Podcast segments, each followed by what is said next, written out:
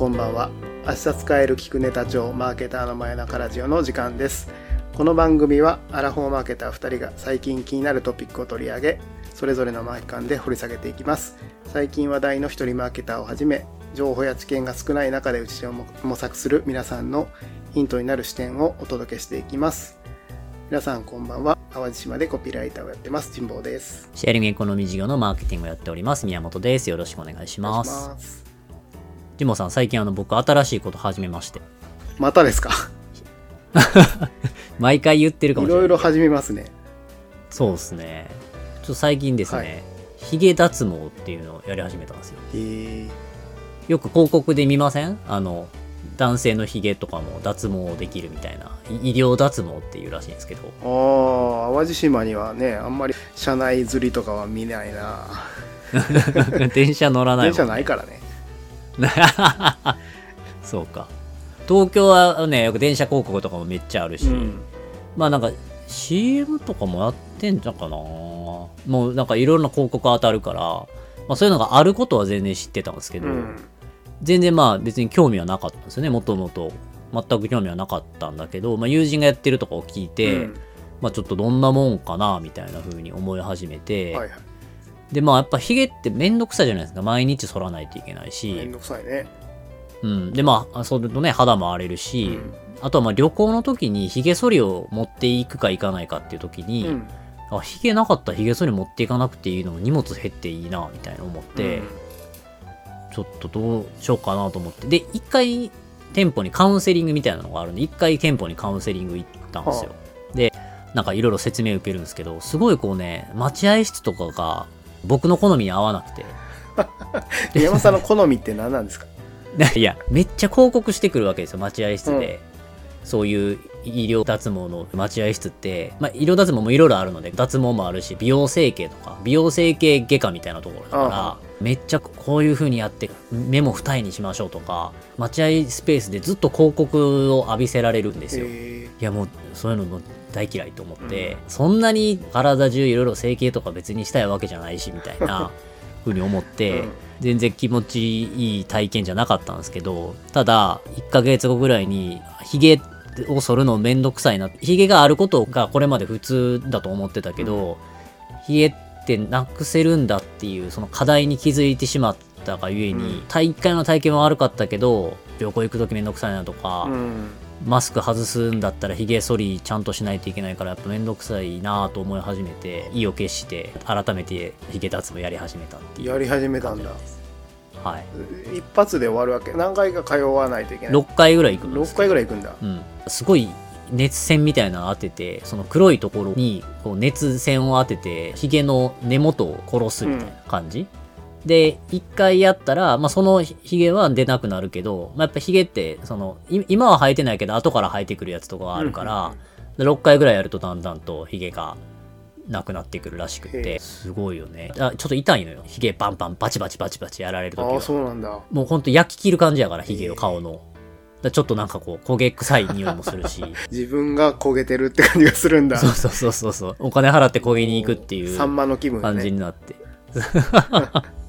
そうなのよ。でその後もちょっと若干やけどしたみたいな感じになるから冷やしたりとかしなきゃいけなくて。そうなんだ。一回一回大変ではあるけど、うん。でも一回行くとやっぱちょっとねヒゲが薄くなった気がするんですよね。うーんなるほど。ちょっと今はじゃあなんかこう1回済みって感じ？まだ1回だけ。あと5回行かないといけない。あと、あと5回行かないといけないから、ずっとあれやけど、でも、あ、ヒゲ薄くなったわって思うのは、新しい感覚というか、もっと薄くしたいなって思まあう。1回目が一番減るんだろうね多分ねああ、そうだと思う。一番最初痛いだろうし。うん。そうかでも後でなくなったらなくなったで不都合があるかもしれんからな 左半分だけまずやってみるとかそういう慎重なスタンスの方がいいんじゃないの？左半分だけヒゲがない方が違和感ある。違和感ある？右は反るわけだから別に、めんどくさい。うん、結局。社会には迷惑かけないと思うけどあ社会でどっちみちかけないけど、俺もそれを考えた。あり得るとしたら、イスラム圏です過ごすことになる場合、うん。イスラム圏ってみんなヒゲ生やしてるやんか。そうだね。男性ってヒゲを生やすのが男性であることを表すみたいになるから、ああもうこれ脱毛するとイスラム圏で生きていくってのは無理やなって思ったけど。そうやな、いなぁと思って。もう今後の人生で俺がイスラム圏で暮らすことってと思ってそんな自分の可能性を狭めないでほしいな。すごい可能性。まあでも、もしそうなったらつけひげすりゃいい話でしょ？まあ確かにね、うん、あとはなんか昔海外に2週間ぐらい行った時に本格的にヒゲを剃らずに自分ってヒゲを伸ばしたらどれぐらい伸びるのかなっていうのをこう実験でやったことがあって大して伸びないことが分かったのあよそうなんだ。伸ばしても、うんうん。でいい感じの綺麗なおしゃれヒゲにはならなくて、23週間剃らなくても武将ヒゲが生えてるなぐらいの感じにしかならないって分かったから。まあだからヒゲを伸ばしてなんとかするっていうようなおしゃれはもうしないから、もうだったらもうめんどくさい方をなくして旅行の時にヒゲ剃らないでい行こうと思ってやりましたね。なるほどね。僕はやっぱオールドイズニューな人間なんで、多分しないと思うけど、よかったら教えてください。そうね。多分ねこれ完全に僕の主観ですけど、うん。ちょっと若く見える気がする まあそれは見せたいのかっていう話もまああるから別にどうでもええねんけど、いつも朝剃るけど夜飲み会とかの時間になるとだいぶやっぱりヒゲが生えてきて、うん。飲み会とかの後に髪とか見るとあちょっと老けたかなと思ったりしてたから、あでもヒゲが薄くなるとヒゲが伸びてる感じとか減るから。あ、なるほど。うん、だそういう意味でも赤く見えるんちゃうかなって期待とかまあね別に見えたところで何かあるわけちゃうからいらんねんけど うんうん、いろんなインサイトを感じる体験ですねこのヒゲ脱毛というものは。そうなんだ。いつもないまあでもあれだね。感じ自分の肉体が何かしらね些細なことでも割と具体的に変わる体験だもんね。うん。そそうれはまあいそう。そうろいろ思うそうことあるわね。やっぱね自分のね身のことやから影響を受けることもあるし、うん。課題に気づかせるって大事やなと思って、はいはいヒゲがあることヒゲを剃らなきゃいけないことって別に課題じゃなくて当然でしょ。歯ブラシをするようにうん。ヒゲは剃るものであると思ってたけど、うん。もうこれだけやればヒゲ剃らなくてよくなるんでっていうヒゲ剃りということを課題として認識させられると、うん。お店行ったその待合室の体験は悪かったけど、うん。もうこの課題このタイミングで解決しとこうと思っちゃったんで。課 なるほどね。題を気づかせるって大事やなと。そうだね気づかなかった。ら絶対にヒゲ脱毛なんていかないもん、ね、それが当然だと思ってるもんね。そうそうもともとそう思ってたし別に課題感も感じてなかったけど、うん。言われると確かに一生で俺は何時間ヒゲ剃ってんねやろうってね累積でいくとさ、うんうん。毎日やるわけやから。そうだね。そう気になってしょうがなくなるわけだね。そうそうそうそう。ヒゲ剃るたび。に 毎日毎日あこれなくせるんか？みたいな風に思うとうん。すごいことだなと思って、なるほどそうなんねですなんで今日のピックアップもそんな顧客に課題を気づかせるっていうことが大事であるってことを取り上げてる本があったのでそんなことをピックアップしてみまあした。なるほど。もうそっちの方に落ちるように巧妙に練られてたわけですね。そりゃそうですよ。さすがですね。そりゃそうです。では行ってみましょうか。はい。それでは今週のピックアップに行ってみましょう。お願いします。さて宮本さんの今週のピックアップテーマはこちら。スタートアップ経営にマーケティング知見を生かすにはです。宮本さんこれはどのような話になるんでしょうか？はい。ひげ剃りの話から。それの話からはい。あえてマーケティングの本はこれまで何冊か取り上げてきたのであの、うんこれはマーケティングの本ではなくて、スタートアップ経営の本で、あ別視点で書かれてるんですけど、マーケティングの眼蓄がすごい含まれている本だったので、そういった本をご紹介したいなと思ってます。で本の名前が、スタートアップ、アイデアから利益を生み出す組織マネジメントという本ですね。で、海外の方、あダイアナ・キャンダーっていう方で、起業家兼コンサルタントの方が書かれている本ですね。で、UCLA とかコロンビア大学とか全米70校がアントレプレナーシップの教科書に採用しているといったような本らしいです。全米なすすごいのかどうかよくわかんないけどなんかなんか確かにすごそうですね全米に何校あるのか分かんないもんねそう。だよね 70校多いのか問題はあるよねう。ん多いのがあるけどまあまあすごいね UCLA だもんねあ、そうそうそうそうそう、有名ですよね。うん聞いたことあるねでもね、すごいやっぱ面白くて、物語調なんですよ。ビジネス調っていうよりは、起業家の方が、まあもともとコンサルタントだった方が起業して、で、起業した方がいろいろとこう苦労を重ねていきながらそこから逆転していくっていうそういった物語を読むことで、まあ、スタートアップっていうものでこうどういう課題があってどう乗り越えていくのかみたいなところを実体験をもとに読める理解できるっていうようなそういったところがあってすごい面白いなと思いました。で原著がオールインスタートアップっていう名前なんですよね。ジモさんポーカーって知ってます？知ってますトランプでやるゲーム。常にロイヤルストレースとフラッシュしか狙ってないああ、そうそううそうそうそう。オールインっていうのあるの知ってます？オールインは知らないですああ、なんかね、トランプで普通にポーカーを遊ぶのではなくて、ポーカーを掛け事的にやるっていうのがあって、ラスベガスとかでやるポーカーとかってお金をかけて、なんかコインみたいなのかけてるじゃないですか。はいで、あれをやるときに、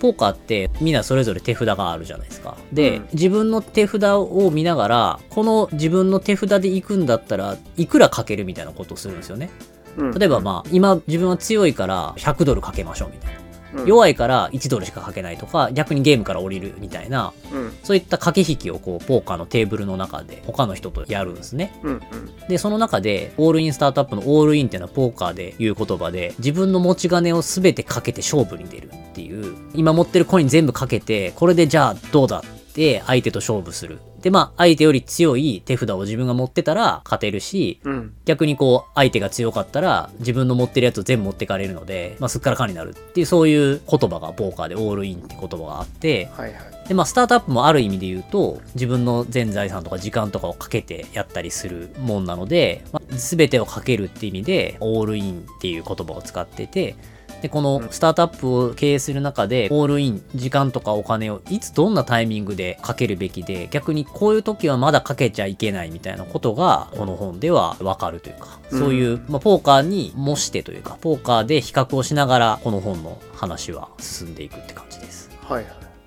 で物語の始まりとしてはコンサルタントを出た主人公の方が中古自転車のオンライン店舗のリバイシクルっていうのを経営し始めると、うん。でこのオーエンっていう主人公の人がそれをやるんですけど友人の勧めでラスベガスのポーカー大会に出場しに来たらしいんですよね。でただ会社の経営はあんまりうまくいってなくてこの中古自転車リバイシクルはホームページのアクセス数は伸びているけれども漢字の自転車が全然売れないと。うんうんで、応援はなぜこんなことが起こっているのかわからないなと思っている時に、会場の近くのホテルで、応援は同じ大会に出場している女性のサムに出会うと。で、このサムというのが成功している起業家で、応援と話すうちに、応援の会社の問題点に気づいていって、サムのアドバイスを受けながら、応援は、あ、スタートアップやる上でこういう風にやって失敗したんだってことを気づいていくっていう話なんですよね。なんか女性がサムっていうのも若干不思議だね不思議だよね。ふーんって感じするけどね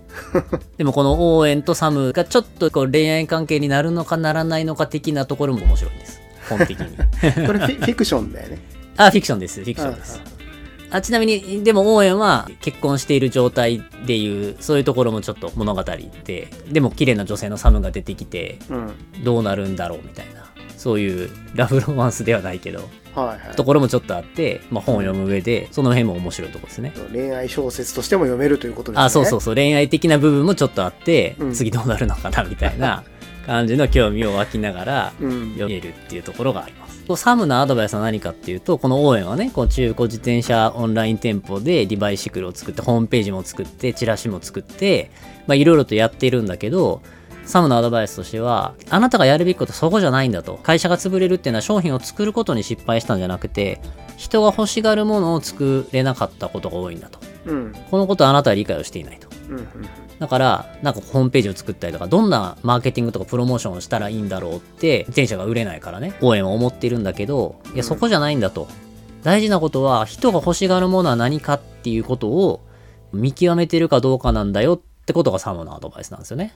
うん。であなるほど。あれなのかな。そのいろいろ自分の会社はうまくいってるけどいろいろ見てきてるわけなのかな。あ、そうですね。サムはコンサルタントとしていろんな会社を支援をしたりとか、えーうん。大きくしたりとかっていう成功した起業家みたいな、そういう人として書かれてますね。うん。で、サムのアドバイスとしては、まずは顧客がいるかどうかっていうのを見極めないといけないと。うんで、顧客がいるかどうかを見極めるまで、他に何もしてはいけないんだと。商品名を決めたりとか、必要書類揃えたり、資金調達したりとか、仕事してる人は会社を辞めてスタートアップを作るとか、そういうようなことも、すべて顧客がいるかどうかっていうのを見極めてからやらないといけないんだと。うんで、顧客ってのは誰であり、どんな問題を抱えていて、問題解決のために商品を買ってくれるのかどうかっていうことを、まず確かめてから商品を作ったりとか、ホームページを作ったりとか、うん。そういうことをやらないといけないなということがアドバイスとして書かれていて、なるほどね。確かにそういうことってあるなと。なんか最近ね、AI が話題になって、Web3 とかメタバースとかだいぶ聞かなくなったなと思うんですけど、この辺もね、顧客とその課題は何なのかみたいなところがあったのかなって思ったりもするので。Web3 メタバースが効かなくなったのってなんでなんやろ。でもそもそもいるのかなってはみんな思ってたよね思ってたよね。うん でも流行ってるから何か変わるんじゃないかみたいな気がしてたけど、まあやっぱり顧客がいなかったから変わらなかったよねっていう、そこは定義されずにうん話題だけ先行してた感はあるよね。そうだよね、うん。いまあメタバースなんてまさに技術目線というかこれができるできちゃうからやっちゃうんですみたいなうんうん。感じだったけど、でっていう感じはあるもんねうん。で、こう、結構メタバースも何回目かのブームだったじゃないですか。そうだねセカンドそライフの前 Facebook がね、メタ社とかに変えて、ついに、ああいう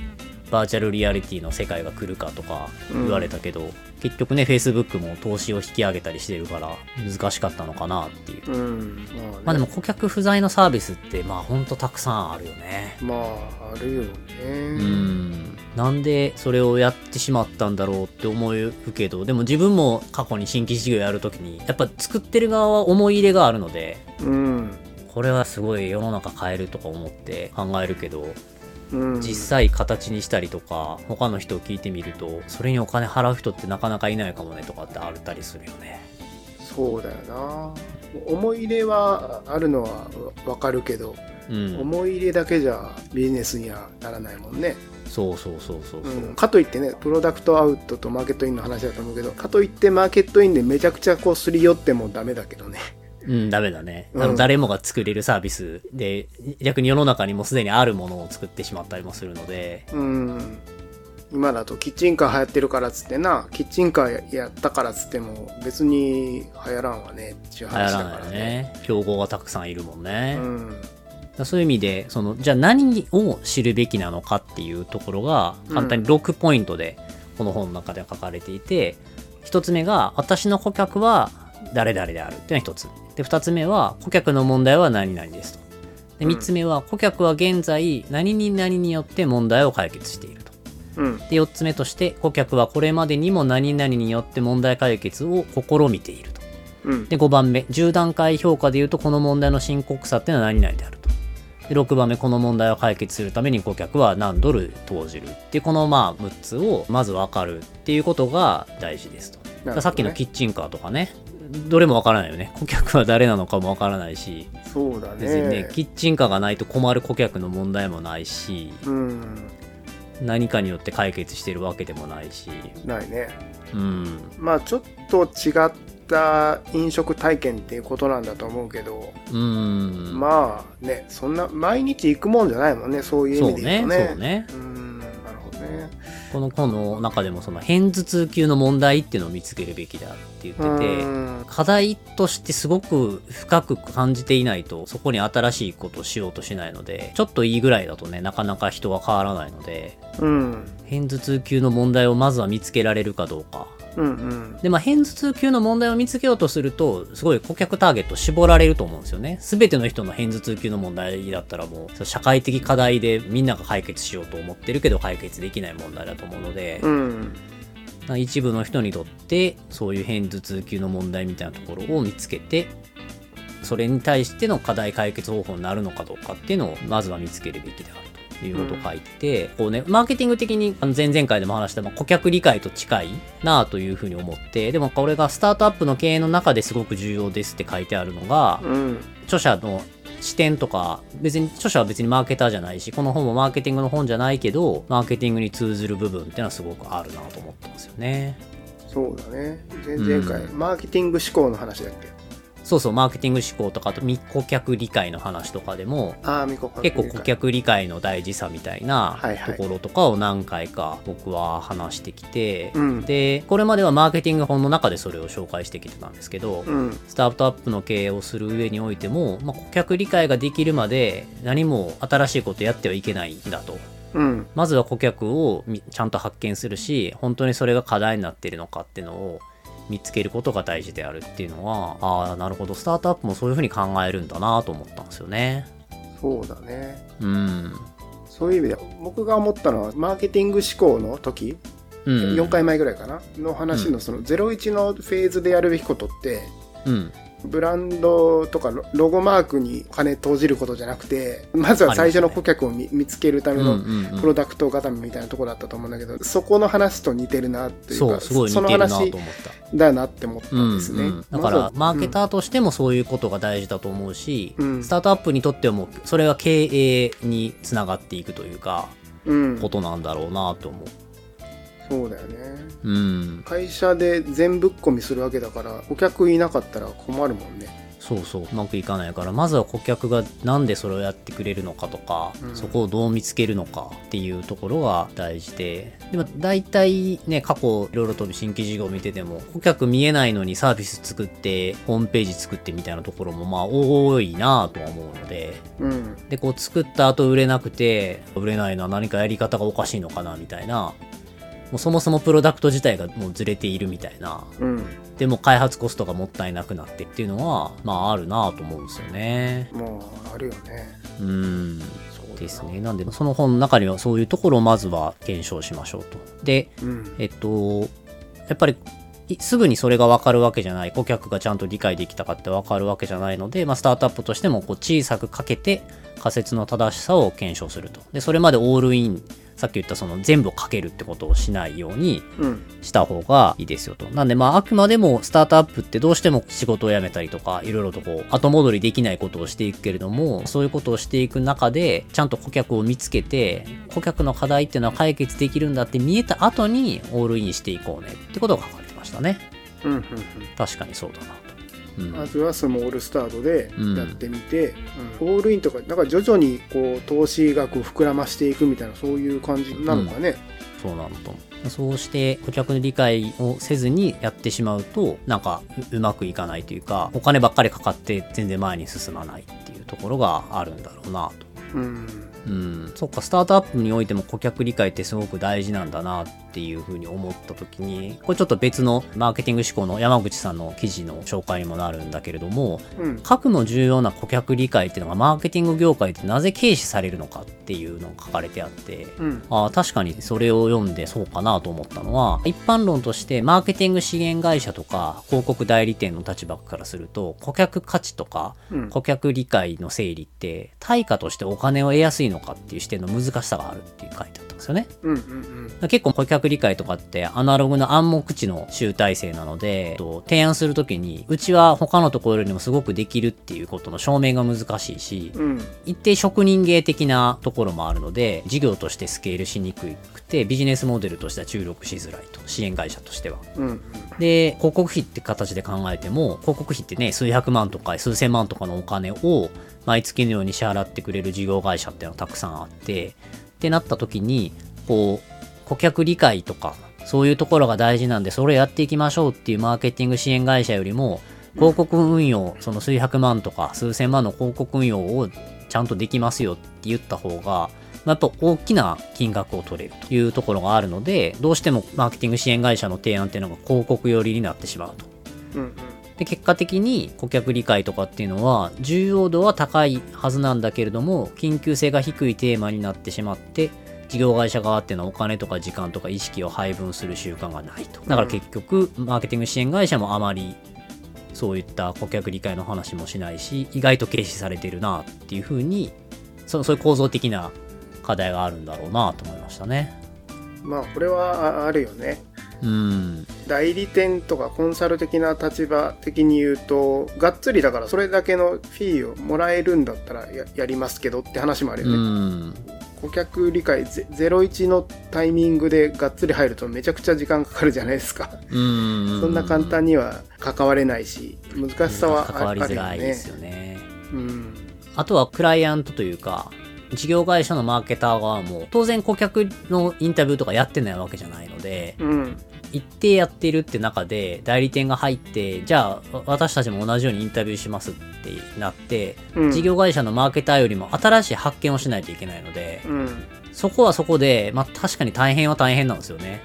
そうだね。スタート地点として、事業会社のマーケター、そのクライアント、お金を払ってる側の方が知識量が高い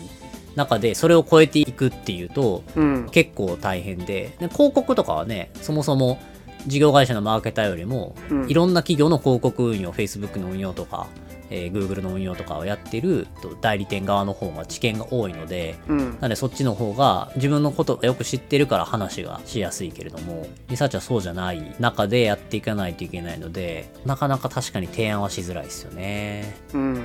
まあ、一般的に代理店とか第三者的な提案を求められる人に期待されることって、割とあんまりその商材自体のリサーチとかマーケティングとかっていうよりは、ちょっと視点をずらしてるから、他うのん。業界なり、競合他社も含めていろいろ見てるわけじゃないですか。ある一つの消費トレンドにとっても、例えばご褒美消費一つにとっても、それを飲料的な市場から見たりとか、うん。レジャー的な視点から見たりとか、いくつかの視点から見たときに、本当のご褒美消費の本質が見えるみたいなところがあると思うんで、うんうんそういう視点は事業会社にがっつりいれば得られないから、うんうん。そこはあると思うんでね、あうん。ある種無責任である種軽やかにいろいろ見るからこそ立体的に見えてくる今のトレンドのお本質みたいなところはあるから、そういう視点で見るといや実はこのリサーチの読み方ってこうなんじゃないですかとか、うんうん。うんそういうことは言えそうな気はするけどうん。ガチのねその本流のところはね。本流のところはまあそそれは追いつくのは難しいよね。そそこは難しいとは思うけど、そこでガチでかぶせていってうまくいくっていうのは多分あんまりイメージがつかないけど、うんまあでも視点を複層的にさせられるっていうのは第三者のコンサルとかを挟むののいいところではあるよね。そうですね、うん。僕も支援で関わる時とかに僕は比較的顧客理解側の人間なので顧客理解せずに支援をするのが気持ち悪いんですよね逆にできないというか、うんな何かが欠けてる状態で動かしてる気がするってモヤモヤするので、うん。うん。なので僕が支援する時とか大体その顧客理解から入ること多いんですけどただ本流のところはもうすでにやってることが多いので、うん。こう過去やってない新しい顧客像を見つけていこうみたいな時とかに、メインの顧客層の人はもう分かってるから、メインじゃなくてサブとか、次にこういうこと人を取っていきたいっていうリサーチから始めて、で、その人についてはまあ本流じゃないので、まだクライアントの事業会社の売ってる商品を買ってくれてる人ではあるけれども、うん。まだそこの人たちのリサーチはやってないところをやってみると、事業会社の人が知らない発見とかもあるので、うん。で、そこでリサーチをして、こういう発見があったから、これを広告とかマーケティング全般にこう活かしていったらいいんじゃないですかねっていうところとは入りやすかったりしましたね。なるほどね。まあそっちの方が関わる側にとってもクリエイティブだし、いいよね。うん。で、結構顧客理解から入ると、提案の幅はすごくしやすいなと思って、うん。顧客がこういうふうに言ってるでもこういうことを言った方がいいし、継続施策としてもこういうふうにやった方がいいしみたいな、いろんなことは提案できるので、うん。で、あとは提案するときに根拠が顧客の声っていうのはすごい、やっぱり伝わりやすいんですよね。こういうふうに言ってる人もいたので、うん。ぜひこうしましょうっていうのは伝わりやすくもあるので、うん。そういう意味でも顧客理解って、僕はね、支援会社とか代理店がもっとそれをやる仕組みになったらいいなっていうふうに、事業会社のマーケティングを6年やってきて、今になって思いますね。うん。うん。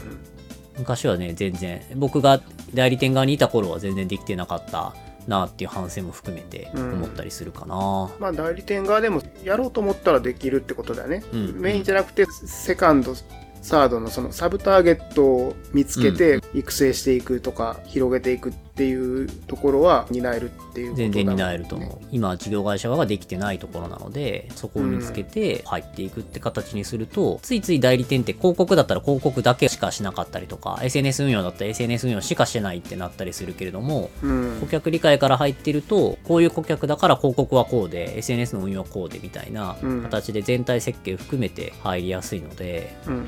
そういう支援の仕方が増えてきてもいいんじゃないかなと思いますけどね。なるほどね。うん事業会社のマーケター的にはなんかどういう切り口で入ってこられると任せてみようかなと思うわけですか？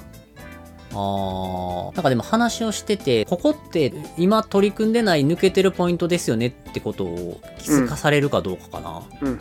確かにそのターゲットに狙っていくってあり得るけれどもやってなかったなと。で、そこまで手が負えないなと思った時うんかな。例えば、僕がやってる個人間カーシェアでもドライバーとオーナーっていうのがうんいるんですよね。借りる、車をシェアする借りる側と貸す側って両方いて、でもどうしてもめっちゃ人数がね、いるわけじゃないから、どっちかに注力してるんですよね。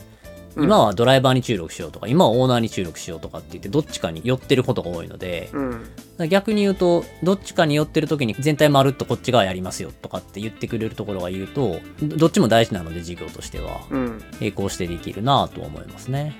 うんうんうんなんか似たようなそういうオーナーと使う人が発生するような市場でやってるような代理店さんとかだったらね、うん意外なキードライバーを見つけてきたりとかするかもわからない、ね、あると思う、あると思う。うんあと一般商品だと多分ターゲットをずらす。例えばメインのターゲットは今主婦層だけど、高齢者向けにやってみましょうとか、うんリンクス向けにやってみましょうみたいな形になると、そもそもそこは今取り組んでいないと思うので、うんそうするとそこは新たにリサーチをして、そこの市場って本当にあるのか、であるんだったらどういう風な攻め方ができるのかとかっていうのは支援のしがいがあるかなと思いますね。そうですね。うん、そこまでややらずに広告費の最適化に走りがちな代理店しょうがないけどね。うーん。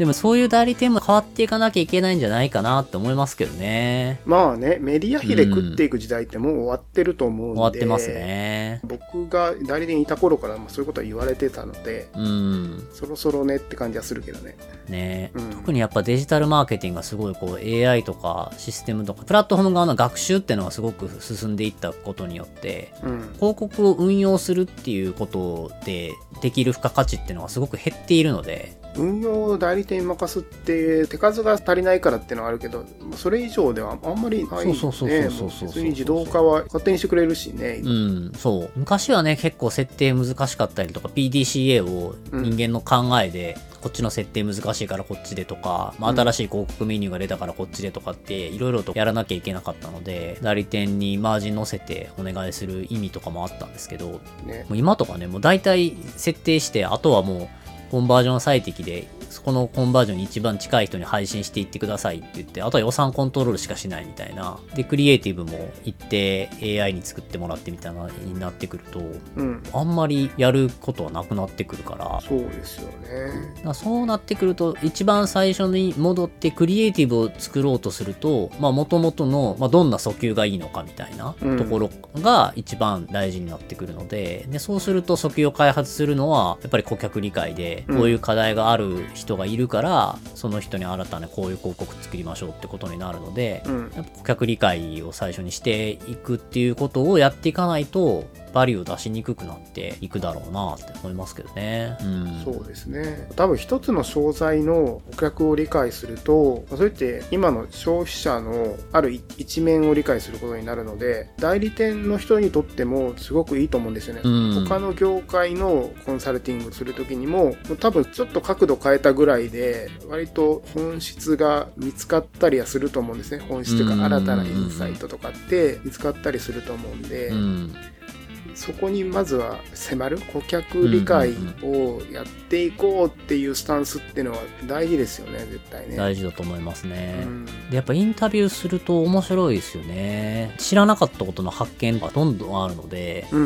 んやっぱ一つの同じ商材であっても、それぞれの人が抱えている前提となる課題っていうのが、全然違ってくるし、うん気づかない発見みたいなところっていうのは、まあなんか、いろいろあるなぁと。例えば、うん。あるサブスクサービスとかで商品を送ってるから、送られてくる商品の価値かなと思ったら、うん。意外とその商品の価値じゃなくて、CS の対応というか、うん。商品を選んで送られてくるっていう商品なので、うん。選んでくれる人がいるんですよね。その人との関係性、あなたはこういう人だからこういうのを送りましたって言ってくれるそのメッセージがすごく嬉しいんですっていう、そうういう価値を感じてたりとかは顧客の声を聞いてみないと気づけなかった価値うんだなぁと思って発見ありましたね。っていうことはその人が、まあ、ひいては今の消費者がな何を欲してるのかっていうのもなんか見えてきますよね。うんうんうん。何かしらそのやっぱり温かい対応だったりとか丁寧な対応だったりとか割と大事だっていう説もありますよね今ね。うん、その商材とかあの子育て系の商材なんですけど、ん。でまあ、子育てのママが使ってるっていう商材で、うん。まあそうすると子育てってやっぱ結構孤独なんですよね。ずっと子供と特に育休中とかそういう状態でずっと子供を見てるって状態だとまあうちの時もありましたけども一日中子供とは接してるけど大人とどれも喋ってないみたいなうん。こととかが起こるんですよね、で、まあまあいろいろと子供は自由だだから大変ででも誰も子子育て頑張ったねって褒めてくれたりとか仕事だったらねありがとうございますって言われたりとか褒めてくれたりもするけど子育てって誰にも認められないんですよねそうだよね。子供はありがとうって言ってくれることもないしうんで別に旦那も帰ってきて「いや今日は子供ちゃんと見てくれてありがとう」なんて言わなくて「いや当然でしょそれ」って感じになるからうんやっぱこうそういう子育てに対して自分も頑張ってるんだっていうことを少しでも認めてくれる人がいるとそれはすごい価値を感じるというかいいなと思うっていうところがあってやっぱ特に子育て系の商材を扱ってるところにおいてはそういった母親のの気持ちに寄り添えるかどうかっていうのが大事なんだなと思いましたね。うんなるほどね。母親だったらあんまり顧客として耳を傾けられてない声ですよね。うんうんそうですそうです。母親とかってなかなかあんま上がってこないもんねマーケティングの会議のぎ議論にね子育て中の母親の心の声を救おうなんていうマーケターはねそんな、まあ、ドンピシャの商材やってる人ぐらいだもんねそういう鬱屈した気持ちを溜めてる人って結構多いと思うんですよね、うん、うん。子育てとかねまさにそうだけどやっぱりこうインタビューしてるとすごい課題とかあったんだな。その商材があったことによって気づいた課題もあるかもしれないですけど、うん。あの当然だと思っちゃってるので顧客側も。もともとは当然だと、なさっきのヒゲ剃りの話と一緒ですよね。うん。ひひげがあるってことも当然だしひげ剃りをすることも当然だけど何かでひげ剃らなくてもいいっていうのを聞くとそれもありだなって思うとどうしても気になってしまうっていう。うん。だそういうことを顧客自身は気づいているのでインタビューしてみるとああそういうことに価値を感じてくれるんだなっていうの新しい発見はありますね。うん。なんかこう日本ってもうね豊かな生活で物も溢れてるからニーズなんて新しいニーズなんてもうないでしょうって言われるけど、うん。いや全然まだまだインタビューしてるとニーズってあるんだなって思ったりすることはありますね。確かにね。うん。なんか自分が聞くからああそうなんだってキャッチできるっていうのもありますよね。うん解像度なのかな、それを他のマーケターがやってこうレポートでエクセル上で見たらいまいち響かないっていうところも、ね。やっぱり自分がインタビューするから、うん。ああなるほどとかね。昔お掃除ロボット掃除機の インタビューをした時に、一面的に見たら床掃除をしてくれて1日、うん5分とか10分とか掃除の時間が浮いて、うん。時間が他の時間に使えるからうん。いいみたいな話とか、まあ、常に床が綺麗からみんながき、き機嫌が良くなるとかそういう話が出るのかなと思うわけじゃないですか、うんうん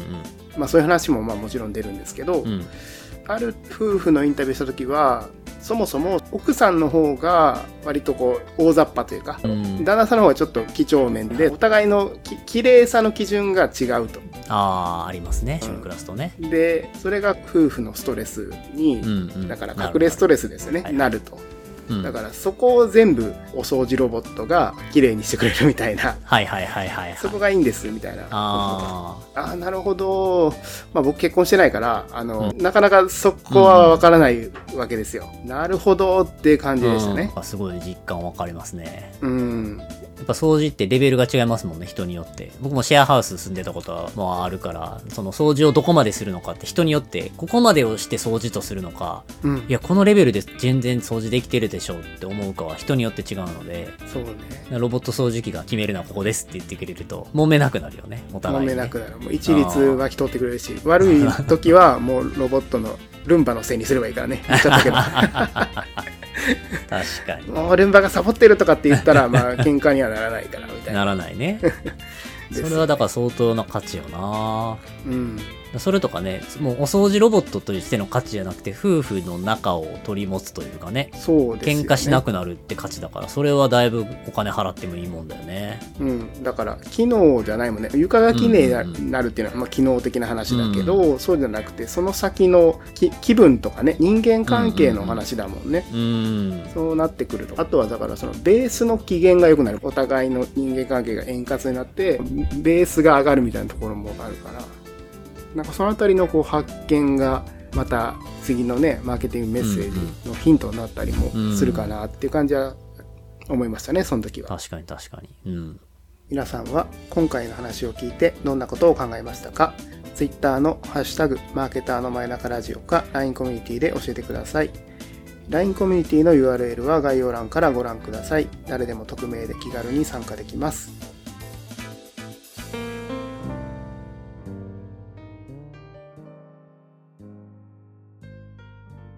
さて今週の明日使える聞くネタ帳マーケターの前中ラジオもそろそろ締めのお時間となります。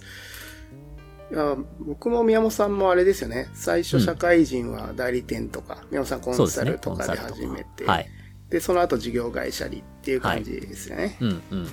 い、ろいろ思うことありますよね。結構違いますよね、今は。うん、僕代理店で12年ぐらいいて、から事業会社入ったんですけど、移って思ったのは、うん。広告代理店は会社ではないなって思ったんですよね。どういうことだろマーケティングの中のさらにマーケティングコミュニケーション、マーコムと言われる、めちゃくちゃこの一領域に特化した会社なんで、すごい偏った人材しかいない会社なんですね。もちろん総務経理とかあるけど、すごいこう、のぶし集団というか、切れ味の鋭い刀で叩き切るみたいな人はいたけど意外とね軍師がいなかったり医療班がいなかったりん補給が微妙だったりとかあったりはしましたよ。なるほどね。確かに。事業会社ね、いろんな職能の人が、生産の人がいたりとか、カスタマーサポートの人がいたりとか、いろんな役割の人が協力をして一個の事業をやっていることが事業会社は多いけれども、広告代理店とか、まあ、コンサルもそうですけど、一職種だったりしますもんね。そうですよねうん。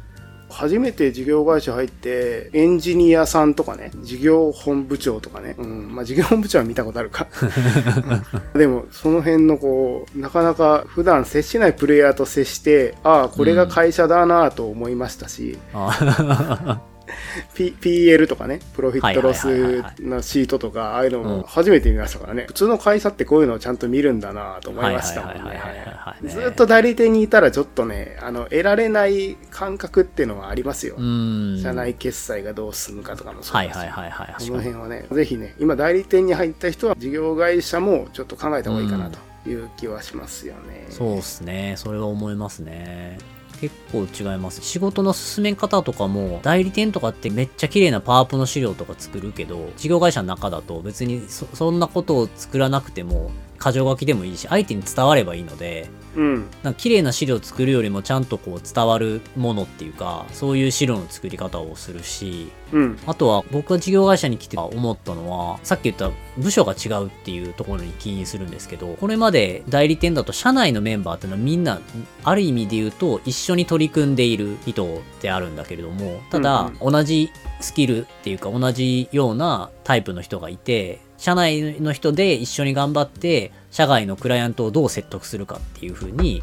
考えてたけれども、事業会社だと、やっぱそれぞれバックグラウンド考え方が当然エンジニアとカスタマーサポートとマーケティングがそれぞれ違うので、うん。なんでそれぞれの人に合わせた伝え方をしないと全く何も動かせない。はいはい。ちゃんとこうプロダクトとかカスタマーサポートの人にこういう理由でマーケティング的にこうしたいからこういうふうに物事を変えたいと。で、これを変えることによってカスタマーサポートとかそういうところにも迷惑のかからないようにできるからやらせてほしいみたいなことをうまく説明をしないとうん。マーケティング観点だけで、こうやったら売れるからやりましょうだけだと、何も仕事は前に進まないっていうところは、事業会社の中で感じましたね。確かにね。うん。すごい事業会社に入って思ったのは会社って大変だなって思いました、ね、こんなにベクトルがバラバラなんだっていうね、そうそうそうそうそう。だから、そこはね、難しいというか、なんていうのかな。でも別にね、社会社飲み会行ったら別に楽しく飲むし、ランチに行ったら楽しくランチはするんだけど、うん。あある意味で言うと、何かの事業企画を通そうとすると、一定部署間で争いになるというわけじゃないけれども、うんうまく相手を説得する方法を考えなきゃいけないとかっていうのは、役割も違うし、立場も違うから当然なんだけど、うんどこまで頭の使い方として、仲間としてやっていくといいのか、説得する相手として説得をちゃんとしようと思うのかの温度感を使うのが難しかった。難しいですねうん。代理店だと KPI が一本ですもんねだから売り上げを獲得するっていうことだけど、うん。事業会社だと部署ごとに KPI がまずバラバラだからそこのすり合わせしないといけないもんね、そうなんですよ。リソースは限られてる中でそうねそうそう。こう全体最適に向けてやらないといけないみたいな、やっぱこう説得のの仕方とかが違ってくるなぁと思いましたね。うん、ん。そうっすね。でもそういうことも含めて、やっぱり両方経験してると、代理店とか支援会社側のの論理もわかるし、事業会社側の論理もわかるようになるので、まあどっちをやることにおいても、すごく有効に活用できるなぁとは思いましたね。うんそうっすね、うん。マーケターとして代理店側コンサル側から事業会社側に入った時に一番ああこうなんだって思ったことってあります？まあ、一個は部署ごとの今言ったところが一つ大きかったりするのと、うん。あとは代理店の時にいろいろと提案してたけど、全然方向性違ってたかもな、みたいなふうには思ったかな。結局ね、オリエン資料だけでで提案資料作るじゃないですか、めっちゃ時間かけて。うん。でもなんか、オリエン資料側で全然やっぱり伝えきれてないんですよね、事業会社側の課題だったりとか、そういうことが。うん。うん。だからなんかオリエン資料をもとにめっちゃ考えていろいろ提案作ってるけど、あの提案って何だったんだろうなっては思ったかな。だ逆に、これはオリエンの方も悪いんですけど、事業会社としてオリエンとしていろいろと提案もらった時に思ったのは、うんいや、本当どの提案もすごい外してるなと思ったんですよね。でもそれ多分ね、オリエンが悪いんですよ。どの提案も間違ってるってことは。やっぱオリエンの難しさであり、まあやっぱね、そんなオリエンシートぐらいのもので、授業の課題とかを伝えること自体無理だよなって思ったなそうですよね、うん。僕ももう今はオリエンシートをあんまり信用してないですからねここにこうだって書いてあることは多分違うんだろうなって思ってるんですよね いや、正しい、正しい目線ですね。うん。だまあ、まあ、その通りに考えたらこうだけど、多分こうじゃないですかっていう感じでは提案するよね。じゃないと話進まないもんね。そう進まないと思う。